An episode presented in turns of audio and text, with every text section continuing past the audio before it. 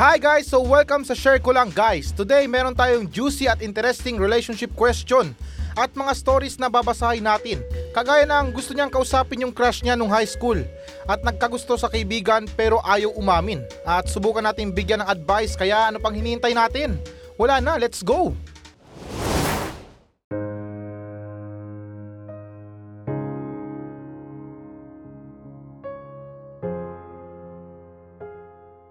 So let's start guys. Me and my BF have nagde-date na kami for 2 years.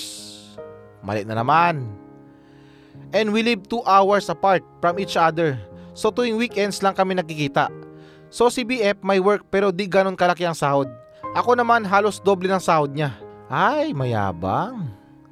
He works a lot as in. He's the most hardworking man. I know and ginagawa niya ito to be better in the future. Kasi isang malaking opportunity yung work niya. Ngayon para maging foundation ng future niya. Anyways, bukod sa maliit lang sahod niya, madami pa siyang binabayarang monthly like phone, laptop, bag, watch, etc. Yung iba naman ata paid na pero madami pa din siyang monthly payments sa CC. Ah, ah, credit card, tama. Noong nakaraan, nahirapan na siya na magbayad. Nanghiram siya sa akin ng sizable amount. So yun, medyo malaki. Sabi ko, babayaran niya na lang pag may extra siya. And then months pass away, this month naman, na short ulit siya. Sabi ko, sige, basta sa sahod bayaran mo ko. Umoki naman siya and after a while, nakuha niya yung sahod niya, sabi niya babayaran niya na daw ako. Pero magzizero na daw siya. So ako naawa ko, sabi ko sige bayaran mo na lang next time. Ang nangyari tuloy ngayon is minsan naiinis ako pag bumibili siya ng mga bagay na di naman masyado kailangan.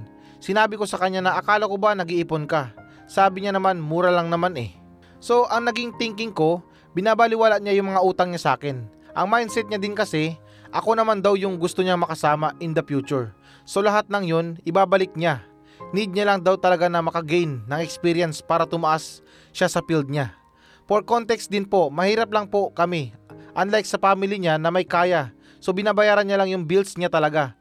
Although di naman siya nangihingi sa magulang niya, pambayad ng bills kasi adult na daw siya. Ako naman nagbibigay sa bahay namin every month. So minsan yung ipon ko di na tumataas. And question ko po is, okay lang po ba na di nabayaran yung mga utang niya? Or hintayin ko na lang na magbayad siya kusa? Sorry, medyo mahaba. So ayan guys, unahin natin agad yung mga comment. Let's get it on. So may mga nag-comment dito na let's be realistic. Paano kung hindi kayo magkatuluyan? Babayaran ka pa rin ba niya o tiway na lang yun? Kung ngayon kayo pa, eh wala siyang palabra de honor. Anong kasiguraduhan mo? He'll keep his word kapag naghiwalay kayo.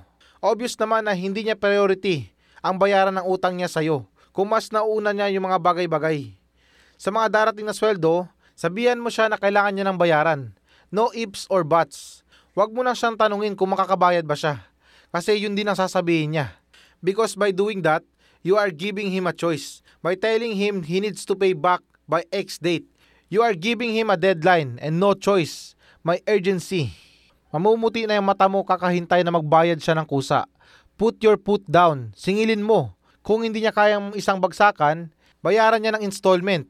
If he can pay at all. Kung hindi niya na kayang bayaran lahat, huwag mo nang pahiramin ng pera at magkaroon kayo ng seryosong discussion about sa priorities and spending habits affecting the relationship. Yan, tinagalog English ko na lang dahil hindi ko na maintindihan itong mga nakasulat dito. At yung comment number 2 naman guys, sinabi na yung hindi pagbabayad ng utang is a sign of lack of respect sa pinagpaguran mo. Financially irresponsible siya kasi he is only responsible for himself. He doesn't consider himself responsible for you. Palagay mo ba equal kayo ng pinapasok sa relationship? Nang lagay na yan, Sabihin mo may emergency ka sa bahay. Kaya kailangan mo yung pera. Make it something just to make sure you get paid. Your BF sounds like a man-child. Ah, yan. Para sa mga boyfriend na mahilig mangutang, kapal naman ang mukha nyo. Maintindihan natin guys kung talagang malaki yung pangangailangan. Siyempre, boyfriend mo yan. Tsaka yan naman talaga ang goal ng mga magka-partner. Ang magtulungan. Kung merong nagigipit sa inyo, eh ito itulungan mo. Financial man yan or kailangan ng moral support. Kumbaga magdamayan kayo. Pero kung parang nakakahalata ka na na umuutang siya para sa bills niya and then malaman-laman mo yung sinasahod niya, pinapambili niya ng mga material na bagay or para sa kanya. So, andun na din yung sinasabi ng mga nag-comment na uh, walang respeto yung boyfriend mo sa'yo. Pero hindi ko naman din sinasabi na walang respeto. Siguro nandun lang talaga na kumpiyansa siya, um, mahal ka talaga niya, hindi ka niya iiwan, at someday na makakabawi din siya sa'yo. Pero tandaan natin guys, kung yung mga ganong klase ng panghihiram ng pera para sa bills, um, mas okay kung tuturuan na lang natin siya. At saka, kung hindi na talaga natin matiis, um, wala tayong pera, wag natin pilitin, wag tayong magpahiram. Dahil minsan, yan din ang hirap sa mga nagpapautang eh. Tapos nung dumating na yung araw na kailangan mo na yung pera, kasi syempre emergency, ikaw pa tong lalabas na hindi marunong umunawa. Ikaw pa tong lalabas na masama. Sinisingil nyo daw sila sa kalagitnaan ng problema nila. Wala daw silang pera. Pero sa mga my day nila, sa mga post nila sa social media, sa Instagram, ando nagpapakasarap sa mga ibang lugar. May mga bagong profile picture na nasa ibang lugar sila pero yung utang, hindi mabayaran. Ako, to be honest ha, hindi ako nagmamalinis dito may utang din ako pero ginagapan ko pa rin para mabayaran. At syempre nandun din yung ano, yung konting kagustuhan natin sa mga sarili natin. Pero hindi pa rin dapat mawala yung focus natin na makapagbayad tayo ng utang dahil hindi lang perang inuutang natin, kundi um, tiwala ng nagpautang sa atin. Mahirap yung kaso dyan guys, lalot na kung wala naman kayong usapan or kontrata um, na pinirmahan. Nagpairam ka lang ng pera dahil nagtiwala ka. Kaya next time guys, talagang kilalanin natin yung mga papautangin natin dahil napakahirap kitain ng pera.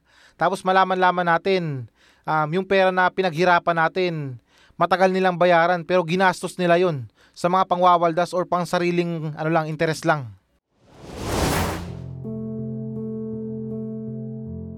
At okay, yung sunod naman natin na kwento na may pamagat na nagkagusto na ako sa kaibigan ko. Pero natatakot akong umamin kasi ayokong isugal yung pagkakaibigan namin. So nakasulat dito guys, never pa ako nag-confess sa taong gusto ko siya. Siguro kasi never pa ako nagkagusto sa isang tao ng sobra. May kausap ako for 9 months. At kung paano kami naging close, eh medyo kakaiba. Parehas kaming galing sa bad breakups. At parehas naming tinatry na mag-heal. Never ko siya nakita none more than just a friend until dumaan sa pinakamahirap na challenge ng buhay ko at nandyan na siya na nasa pinaka lowet no ay anong lowet lo- lowest na ako ng buhay ko pero nandyan siya at siya ang pinaka great supporter ko. Natatakot ako na baka kaibigan lang din yung tingin niya sa akin. Sobrang great niyang friend at ayokong siyang mawala. Sinubukan kong makipag-date sa iba pero di sila katulad niya. Meron na ba ditong umamin sa friend? Na-realize ko lang kung gaano kababaw yung problema ko. So, ayan, para sa mga comment. Um, comment number 1, 11 years na kami ng BFF ko. Nung una, ayokong i-risk yung friendship namin. Pero na-realize ko na gusto ko din siya. Tinanong ko siya bakit siya nag-risk. Sabi niya, ayaw niya mag-regrets. Ano man ang magiging sagot ko, re-respetuhin niya. Kasi mas naniniwala siya na mas mabilis siyang makaka-move on if inamin niya. Sabihin mo lang nararamdaman mo, as long wala siyang jowa. Mas maganda na sa'yo na lang manggaling kaysa naman malaman pa niya sa iba. At yung comment naman number 2, hindi mababaw ang problema mo. Natatakot ka lang, if bother ka talaga, dapat umamin ka na. Pero dapat take it slow. Umamin ka kung kailan ready ka. Pwedeng ibalik niya yung feelings. Pwedeng hindi, pero at least alam mo yung naging resulta. Eto, logic lang talaga sa atin ha. Hindi ko talaga maintindihan kung bakit na pag sinabi nating boyfriend, girlfriend, eh magkarelasyon na. Ang relasyon guys, um, para sa akin na, explanation dyan, ay isang pakiramdam or parang connection mula sa ibang tao. Halimbawa, meron kayong relasyon about sa shabu meron kayong relasyon about sa marijuana. For example lang guys ha, kasi kaya nga tinawag na boyfriend, lalaking kaibigan in English, ay baliktad in Tagalog, girlfriend, babaeng kaibigan. Okay lang sana kung asawa. So ibig sabihin wife and husband. So para sa akin na, opinion ko lang, uh, maging masaya ka na lang kung anong meron kayo. Kasi actually parang ganun din yan eh. Diyan din ang bagsak nyo eh. Pag nagkaroon kayo ng relasyon medyo magkakaroon lang talaga ng konting ano um, limit dahil na iniisip nyo na magkarelasyon na kayo pero promise mas masarap ang magkaroon ng pubo. Ay, na, magkaroon, mag, mas masarap magkaroon ng best friend or kaibigan na nandyan parati sa'yo. Dahil kung magkakaroon ka man ng girlfriend or boyfriend, andyan na yung mga limits eh. Hindi na talaga maiiwasan na magpapaalam ka pero siya hindi papayag. Na, ahan or babe, papaalam lang ako ha, napupunta ko ng birthday ng kaibigan ko. Tapos always sagot, hindi. Huwag kang lalabas ng bahay. Ayoko lumabas ka ng bahay. Baka makahanap ka ng ano doon. Makahanap ka ng ibang babae doon. O, di ba? Pangit pang kinalabasan. Maging thankful na lang tayo na nagkaroon tayo ng relasyon or nagkaroon tayo ng best friend na walang limit. at least nakakasama mo siya. At least nakaka-date mo siya. At least kumakain kayo sa labas ng magkasama. At least namamasyal kayo. At least na ah, sabay kayo maligo. Ay, depende yan kung gaano katiba yung ano, yung pagkakaibigan. Pero kung para sa akin guys ha, kung sa usapin talaga ng pagkikipagrelasyon, wala nang tatalo pa sa pagkakaroon ng kaibigan or magkaibigan na lang kayo. Dahil hindi naman sa minamasama, eh kung mabuntis, mabuntis talaga yan. I-follow up na lang ng papanagutan at saka papakasalan. Hindi sa panghihikayat guys ha, pero mas okay pa rin ang pagkakaroon ng kaibigan kaysa sa pakikipagrelasyon. Dahil ando na nga sa nabanggit ko, magkakaroon kayo ng limit, magkakaroon kayo ng border about sa mga pinagagawa nyo or, or I mean na tungkol sa mga gagawin nyo. Um, yung mga gimmick na yan, kasamang iba. Kasi kung magkaibigan lang kayo, at the same time, nagsasama kayo or always kayo magkasama, mas okay pang ganun kasi wala siyang karapatan na magalit. Hindi kanya pwedeng pagbawalan kung ayaw ka man niyang payagan. So, yun yung paliwanag ko doon. Hindi naman sa sinasabi na ah, wag mong ituloy, masisira ang pagkakaibigan nyo. Kung gusto mo talaga malaman, tanungin mo. At be ready lang talaga sa magiging sagot niya. Dahil minsan, kadalasan sa mga sagot dyan is no. Ang sinasabi, sorry, hindi ko kaya, magkaibigan lang talaga tayo. Hanggang kaibigan lang ang tingin ko sa'yo. And last, pahabol ko lang ha, just to make sure lang na talagang meron kang nararamdaman sa kanya. Hindi yung gusto mo lang siyang ilak dahil na always kayo magkasama. Alam ko, hindi kita mapipilit na lumipat sa ibang kaibigan. Pero I think na kung gusto mo talaga na umamin sa kaibigan mo na meron kang nararamdaman or gusto mo siya, ah wag mahihiyang magtanong kung right med ba ito. Hindi, joke lang na wag mo yang mag-approach dahil ang feelings mahirap kalabanin yan.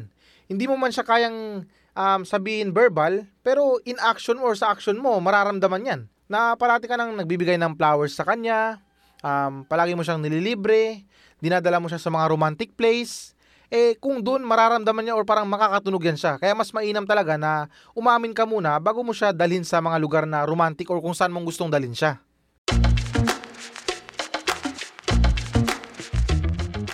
At okay, so ayun lang para sa ating mga relationship stories. Babalik tayo Monday para sa Filipino Freedom Mall. At kung nag-enjoy man kayo guys, mag-iwan kayo ng comment ha sa ating page na share ko lang guys. At please, pakishare na rin to sa mga kaibigan nyo para lahat tayo everybody okay.